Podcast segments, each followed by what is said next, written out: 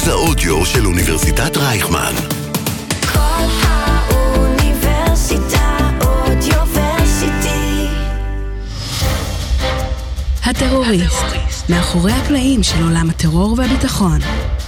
פודקאסט מבית המכון למדיניות נגד טרור באוניברסיטת רייכמן, עם דן גנור. טוב, שלום לכולם, ברוכים הבאים לעוד פרק של הטרוריסט, אני דן גנור, הפודקאסט הרשמי של המכון למדיניות נגד טרור באוניברסיטת רייכמן ורדיו כל האוניברסיטה 106.2 FM, תודה רבה לכם שהצטרפתם אלינו, והיום אנחנו בפרק מאוד מיוחד, אה, מיוחד ומרגש, אה, הפרק האחרון שלי. אה, אני מסיים את התואר בממשל וממשיך לדרך חדשה. אה, נמצא איתנו כאן דולב, אה, שיחליף אותי. שלום. אה, דולב הוא סטודנט בשנה ב' בתוכנית המצטיינים של אסטרטגיה וקבלת החלטות כאן אצלנו בבית ספר לממשל, וקצין לומד מטעם הצבא, מטעם צה"ל באוניברסיטה. אז אני אתחיל ככה בכמה מילים אישיות, ככה מילות סיכום, למרות שמצפה לנו עוד פרק מאוד מרתק היום, לסיום שלי לפחות. אז באמת, אני נהניתי, הפרויקט הזה שנתיים וחצי, הייתי שותף לו. יחד עם אנשים מדהימים, וזכיתי ממש אה, אה, לעבוד איתכם ו- ולעשות את ה... להנגיש את עולם הביטחון והטרור שאותי באופן אישי כל כך מעניין אה, לאוכלוסייה בכלל ולאוכלוסייה הצעירה בפרט. אז באמת רק פשוט להגיד תודה למכון למדיניות נגד טרור, לבועז, לסטיבי, אה, לכל האוניברסיטה, לתומר, לענת. לרוני, אה, לכולם באמת, ולצוות המוכשר של הטרוריסט, אה, שובל, ניר, עומר, דניאל, דולב, רוני, אה, הגר, כל מי שעבדו איתנו לאורך השנים, אז באמת המון המון תודה, ודולב, ברוך הבא. תודה רבה. אני בטוח שאתה תיקח את זה בשתי ידיים ואתה תהנה מאוד. תודה, זו גם הזדמנות uh, להודות לך על ההזדמנות, על זה שיזמת את, הפרוז... את הפרויקט וייסדת אותו, וזה כל כך מצליח. אני מצפה לזה בקוצר רוח, ואני בטוח שאני אהנה מזה לא פחות ממך. אמן ואמן. טוב, אז אמרנו, פרק מרתק מאוד, לא סתם הבטחנו. Uh, היום אנחנו מארחים את מרק. Uh, מרק הוא לוחם ומפקד uh, בעולם המבצעים בשלושים השנים האחרונות. וזה מה שאנחנו יכולים להגיד, ועם הרקע הזה אנחנו נפתח. מה שלומך, מרק? בסדר גמור, בוקר טוב ותודה על ההזמנה. אם תודה. אנחנו כבר בתודות, אז אני מאחל לכם גם בהצלחה. תודה רבה. תודה רבה רבה, ותודה רבה שהצטרפת אלינו. אני, אני רוצה ברשותך לפתוח, אם אתה יכול לנסות לתאר מיהו איש המבצעים, מה העולם שלו. התשובה ארוכה ומורכבת, אני אנסה לחדד את זה. אה, אנשי המבצעים שאני אדבר עליהם היום בעצם, הם אה, ישראלים, קודם כל, מה שאנחנו קוראים כחול לבן, שעוברים תהליך איתור ארוך אה, ומורכב, והכשרה הרבה יותר ארוכה ומורכבת, ובעצם אמורים להיות מוכנים לפעול במקומות, נקרא לזה מרתקים, ולעשות דברים ש... שהם מעבר לדמיון, ולכן גם אה, מזה נגזרת ההכשרה שלהם. טועים וקוראים להם לפעמים סוכנים או מרגלים, אה, אנחנו קוראים להם לוחמים, הם נקראים לוחמים. ובאמת, אנחנו מדברים על, על אנשי מבצעים, אז יש אוכלוסיות מסוימות שהיית אומר שהן יותר מתאימות אה, לפרופיל הזה, יש אנשים שאולי פחות מתאימים. איזה תכונות אתה חושב שמאפיינות אנשים כאלה? בנושא של אוכלוסיות, אה, אני לא יכול, אה, אני לא יכול להצביע על אוכלוסייה מסוימת שמתאימה יותר או פחות. גם גברים, נשים מתאימים באותה מידה. אה, לגבי תכונות, אה, יש סט ארוך מאוד של תכונות ש, שמחפשים בעצם באנשים האלה. אני יכול אה, לנקוב לפחות ב... ב מה שנקרא, באבני הרשע של הלוחמים, אז, אז אה, נתחיל עם אמינות. אנחנו מחפשים אנשים אמינים כמובן, בצורה יוצאת דופן. אה, אנשים יצירתיים, עם חוסן נפשי מאוד גדול. אה, אמיצים, שזה די ברור, אבל אומץ שהוא לא פלילי, כי אחרת בעצם יכולנו אה, לגייס עבריינים. עם יכולות התמודדות, גם לבד וגם בצוות, ואנשים שיודעים גם לעשות מניפולציות, כי בעצם התפקיד הזה הוא תפקיד שדורש יכולות משחק ומניפולציה אה, מול אחרים, ו... ועוד הרבה תכונות ש... שכרגע אנחנו... אה, התכונה הראשונה שאמרת זה אמינות. כן. השאלה שלי איך זה מתכתב עם הדיסוננס שהוא צריך לנהל חיים כפולים. הוא, הוא חי בעצם בשקר. אז איך מנהלים את זה? איך יודעים מה זה אמינות? איך אני- מודדים אותה? אני אפילו אוסיף עליך ואני אגיד, אמרת גם אמינות וגם מניפולציה באותו משפט. נכון. איך בן אדם, זאת אומרת, איך אתם, אולי, אולי זה אפשרי, אבל איך מאתרים בן אדם שהוא צריך להיות גם מאוד אמין וגם מניפולטיבי, אבל לא מניפולטיבי כלפ- כלפיכם כמובן. אז שאלה מצוינת, שהיא בעצם אה, הבסיס לכל, ה... לכל הגיוס של האנשים האלה, ואחר כך אה, בעצם בהרצאות שלי אני נוגע בזה שמאוד מורכב לחתום אחר כך על איש כזה, שאנחנו אה, יודעים מה הוא יכול להביא, אבל אנחנו גם צריכים להיות בטוחים שמה שהוא מביא, הוא מביא, מביא את האמת שלו. ולכן אמרתי שהם אנשים אמינים, הם סופר אמינים, זאת אומרת אנחנו דורשים רמה מאוד גבוהה של אמינות. אבל, אה, ואני מחבר את זה לשאלה הקודמת, על תכונות, יכולת הניתוק שלהם היא מאוד בריאה. זאת אומרת שהם מאוד אמינים למערכת ולאנשים שעובדים איתם, ובעצם בחיים, אבל כשהם עובדים הם חיים בעולם השקר. ולכן גם אה, אנחנו לא כל כך בודקים אותם על אמינות. יש לנו שיטות אה, לראות אם האנשים האלה אמינים או לא, אבל אנחנו לא כל כך בודקים אותם על אמינות, כי בסוף הם עובדים לבד במקומות ש, שאין איתם אף אחד, ומה שהם אומרים זה מה שהיה, קורה, או מה שהם מחפשים. ו, והקטע הזה של ניתוק, שמהחיים ה... נקרא להם הרגילים, האמינים, לעולם המבצעים, הם לוקחים את האמינות איתם, אבל הם יודעים לעשות את ההפרדה. או אמורים לדעת לעשות את ההפרדה. ואיך מתרגלים את זה? זאת אומרת, אני כ... אתה יודע, כ... רובנו ראינו פאודה, אנחנו רואים שם לפעמים איך שהעולמות האלה יכולים אולי להתערבב, או שזה מאוד מאוד קשה לפעמים ללוחמים במבצעים מיוחדים, בכל מיני אה, ארגונים, להפריד בין אה, האישה שבבית והאירוע שהם צריכים לתפקד בו מחר בבוקר. איך עושים את זה? איך מתרגלים את זה? אמרתי כבר שהאיתור הוא ארוך מאוד, זאת אומרת שאנשים שכבר מגיעים להכשרה, הם אנשים שאנחנו יודעים שהם אמינים ברמה הגבוהה ביותר. בהכשרה עצמה, האנשים אה, אה, עושים המון המון דברים, או נקרא לזה אה, מבצעים בקורס, כן? שאת חלקם אנחנו כן בודקים. חלקם אנחנו בודקים כי זה, בצד השני יש אנשים שלנו. אה, האנשים שמדריכים הם אנשים מאוד מנוסים, והם יכולים להבין כשמישהו יושב מולם אה, ומביא תוצרים, אה, איך הם הושגו. אה, והחניכים בעצם לא יודעים מי בודק אותם מתי, אבל אה, היות שהם כבר באים ברמה מאוד גבוהה של אמינות, אז אנחנו יכולים לסמוך על זה שהם אה, לא ייפלו במרכאות, אוקיי? Mm-hmm. עם כל זה, אני מסייג את זה, שלאורך השנים יש חניכים שמגיעים, והרצון להצליח הוא כל כך גדול, ולמרות שהם אמינים, ולמרות שהם יודעים שלפעמים בודקים אותם, יש גם uh, טעויות. זה קורה באמת מתי מעט, אבל uh, כמו בכל מערכת, זה קורה גם במערכת הזאת. אני רוצה רגע להחזיר אותנו לניתוק. יש לך איזושהי דוגמה מוחשית מהניסיון שלך בשנים האחרונות, שבו היית צריך ממש לנתק בין שתי העולמות? ברוב הפעמים אין אפילו אפשרות אה, לתקשר עם החיים השניים. זאת אומרת, כשנכנסים ל, לאירועים, אז, או, ל, או לפן מבצעי, אז ה, אין, אין שום דרך לתקשר עם החיים האחרים, אוקיי? מה שנקרא החיים הרגילים שלנו, במרכאות, כן? או לא במרכאות. אה, אבל יש לי כן דוגמה שאולי אה, יכולה להמחיש קצת. אה, לפני מספר שנים היינו בהכנות לפעילות מבצעית. הייתי עם עוד לוחמת ולוחם, ואבא שלי היה אמור לעבור ניתוח מציל חיים, או מסכן חיים, ובשלב מסוים נכנסתי לתא טלפון ציבורי, התקשרתי הביתה,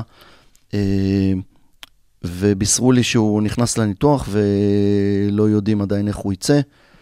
אה, וזהו, ניתקתי את השיחה, יצאתי החוצה, חזרתי לחברים שלי, שכמובן לא דיברתי איתם על זה, כי זה לא, לא רלוונטי, אה, ויצאנו לפעילות, כשאני לא יודע, לא יודע ולא יכול לדעת אה, בעצם מה קורה בבית. זו דוגמה, ל... אתה גם לא זוכר.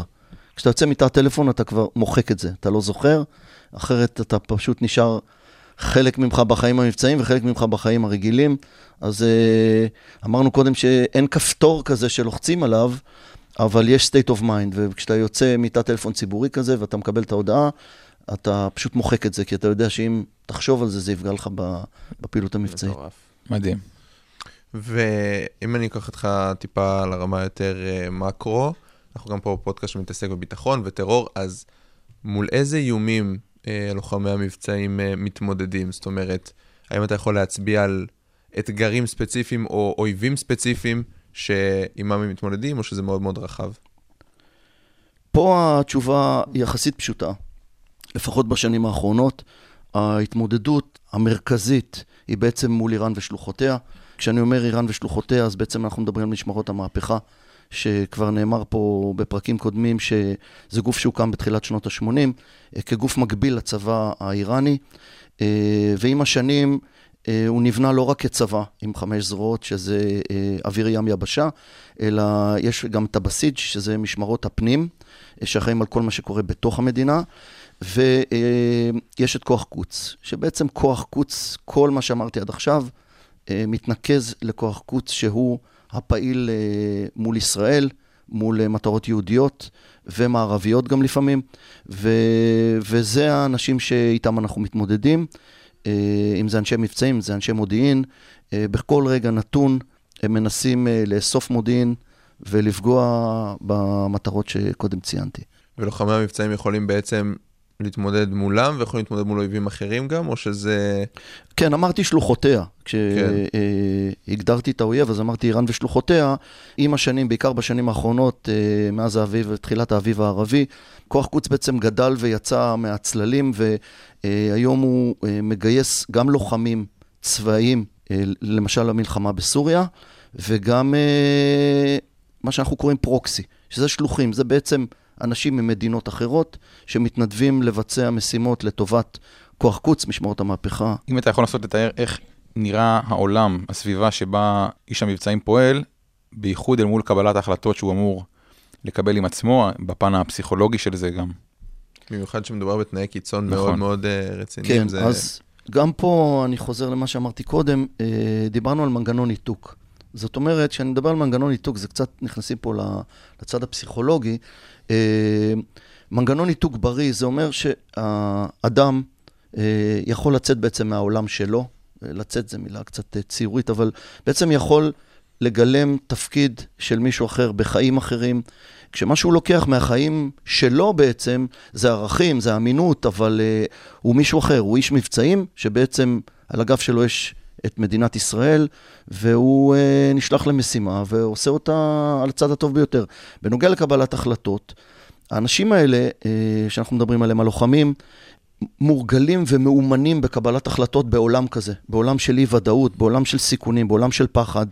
והם אפילו, אני מרשה לעצמי להגיד, אוהבים את זה, ומתפקדים יותר טוב לפעמים ב- באירועים האלה. יש להם עם מי להתייעץ במצב שהם מגיעים למבוי סתום או שינוי בתוכנית שהם התכוננו אליה?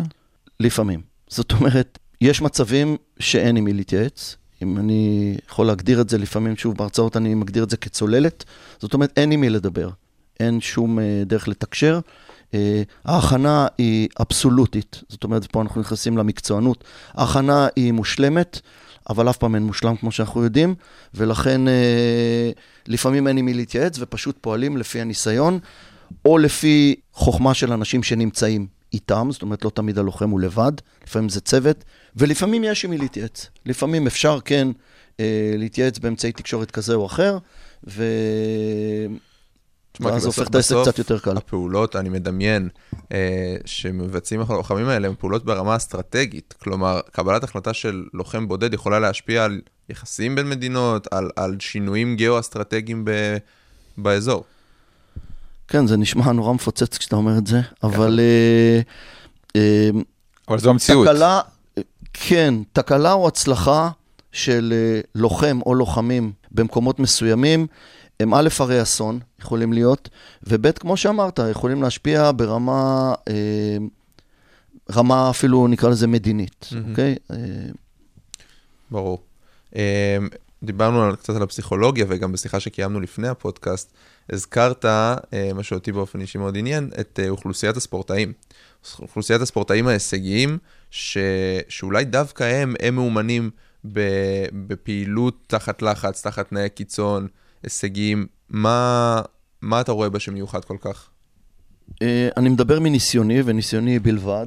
אה, נוכחתי אה, לראות עם השנים סביבי אנשים שבאמת באים מעולם הספורט ההישגי, במספרים קצת יותר גדולים אולי מאוכלוסיות אחרות, או משהו שאפשר לשים עליו את האצבע. באמת, כמו שאמרת, ספורט הישגי זה משהו שהוא אה, משיק מאוד לעולם המבצעים.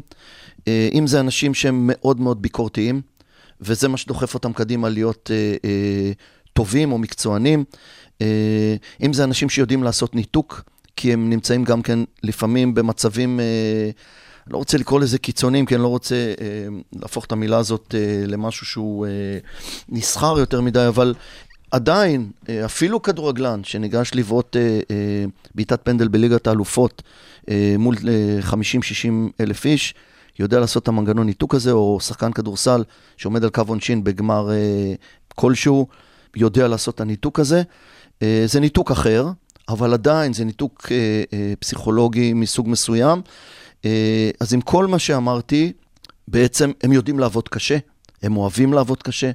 אה, הטובים שביניהם גם יודעים אה, להוציא מעצמם אה, ביצועים טובים תחת לחץ, ויודעים בעיקר להתמודד עם כישלונות וגם עם הצלחות. וכל מה שאמרתי, אפשר לעשות הגבלה ישירה לעולם המבצעים, וזה, וגם סיפרתי לכם קודם, שהאמריקאים בשנים האחרונות משתמשים בפסיכולוגים של הספורט בתהליכי מיון של יחידות מיוחדות. Mm. כי גם הם הבינו כנראה לפנינו ש, שיש קווים מקבילים בין העולמות. זאת אומרת, זה אפילו לא, אתה יודע, אנשים היו, היו רגילים לחשוב אולי, בסדר, הם, הם ספורטאים, הם חזקים פיזית, הם, אה, ובגלל זה הם מתאימים להיות לוחמים, אתה אומר, בכלל לא, דווקא המנטלי הוא, הוא זה שקובע.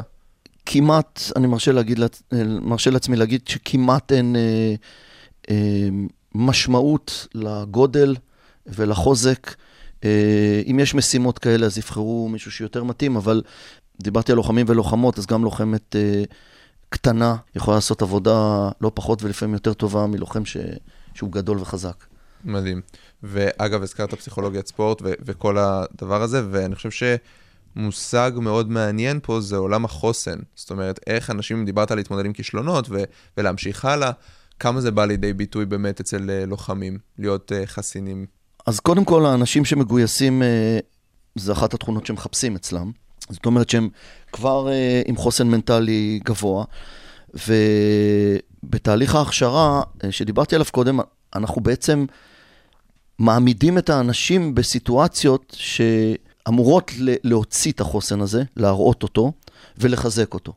אה, כמו עוד דברים שבתהליך ההכשרה אה, עושים כדי באמת, אה, אמרתי קודם שתהליך מאוד מורכב לחתום על מישהו שבעצם, אה, אתה אומר, האיש הזה או האישה הזו אה, יוכלו לבצע את מה שהם אמורים לבצע, ולא תמיד אנחנו יודעים מה הם יהיו אמורים לבצע.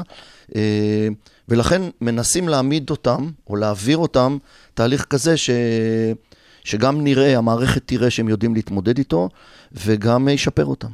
לאורך כל הפרק ציינת לא מעט תכונות. האם יש תכונה שאתה יכול להצביע עליה ולומר, היא החשובה ביותר, או שזה תמהיל של מספר תכונות שאין גם באמת יכולת להגיד מה יותר ממה? אז התשובה הקצרה היא לא. אין תכונה אחת, אני לא יכול להגיד. אני גם אה, מונה פה הרבה מאוד אה, תכונות, ויש עוד כאלה כמו אה, עקומת למידה, כי בעצם האנשים האלה מגיעים מעולם שהוא אפילו לא קרוב ל- לעולם שהם נכנסו אליו, אז לוקח להם זמן ללמוד, ומי שעם עקומת למידה טובה, נקרא לזה, אז אה, הוא יהיה לוחם טוב. אז עקומת למידה זה עוד תכונה אחת אה, שאני יכול אה, לדבר עליה, אבל אין תכונה אחת ש... שאני יכול להצביע עליה, זאת התכונה של לוחם טוב. כמובן ש... אני לא רוצה שיצטער שפה uh, כל התכונות הן ברמה הגבוהה ביותר, ובסוף זה אנשים, חלק יותר טובים בדברים מסוימים, חלק uh, יותר טובים בדברים אחרים, אבל הרף הוא, הוא גבוה, ולזה התכוונתי. בעצם יש סף מסוים שבמרבית התכונות שחייב לעמוד בו, ואחרת אי אפשר להתקדם ממנו. כן, כי כמו בכל מקום, כש, בכל מקום, כשאתה עושה, כשעושים סינון, ככל שהסינון הוא יותר משמעותי, אז הזיקוק של מי שאתה מקבל הוא יותר איכותי, ברור, כן, ברור. כמו בכל מקום אחר. ואם אפשר לשאול מה אתה עושה היום, שמענו שאתה עושה קצת הרצאות, אז אם תוכל לספר על מה אתה עושה, איך נראה החיים שאחרי. איפה אפשר למצוא אותך? גם זה, כן. ברייכמן, אוניברסיטת רייכמן, כבר עשיתי לכם פרסומת. אמ, קודם כל, החיים יותר רגועים. היום אני עמית מחקר במכון אה, למדיניות נגד טרור באוניברסיטת רייכמן, ואני מרצה שם גם, ואני מרצה בעוד הרבה מקומות כמו פקולטות באוניברסיטה, חברות אה, עסקיות, הרבה מאוד בצבא, בשב"כ, אמ, ומלווה מנהלים בתהליכים של קבלת החלטות. שכשסיפרו לי שאנשים מתקשים בקבלת החלטות בעולם האזרחי, אז אה, לא כל כך האמנתי, אבל אה, זה ככה, אנשים מתקשים. אתה אה, מצליח למצוא דמיון בין קבלת החלטות מבצעית לקבלת החלטות אזרחית או עסקית? קבלת החלטות זה קבלת החלטות. זאת אומרת, ההבדל היחיד שאני מוצא הוא אה, חיים ומוות. זאת אומרת, בעולם העסקי, אה, קבלת החלטות נמדדת לפעמים בהרבה מאוד כסף, אה, ואולי בעוד דברים, אבל, אבל ההבדל המרכזי זה קבלת החלטות על חיים ומוות וקבלת החלטות על דברים אחרים. אבל כמו שאמרתי, תהליך של קבלת החלטות הוא מתאים, או הוא עובר אצל כולם, והוא דומה אצל כולם, מאנשי צוללות, טייסים, עורכי דין, רופאים במחלקות אה, חלק יותר, חלק פחות, וכיוצא בזה. לגמרי. וכמו שדולב שאל, איפה, איפה אפשר למצוא אותך? ב zero time 775, שטרודל, Gmail dot com. סבבה, אנחנו נצרף את זה בסוף ה... לכל המעוניינים יש לכם את הכתובת. אה, מרק, אה, לוחם מפקד בעולם המבצעים, המון המון תודה שהצטרפת אלינו. תודה לכם ובהצלחה. לשניכם. תודה רבה. תודה. תודה רבה שהצטרפתם לעוד פרק של הטרוריסט, איתי בצוות שובל בן יאיר, ניר ג'רסי, נועה שולמן, עומר מנע ודניאל כהן. את הפודקאסט תוכלו למצוא בספוטיפיי, באפל פודקאסט ובכל האוניברסיטה. תודה רבה שהצטרפתם אלינו, נתראה בפעם הבאה.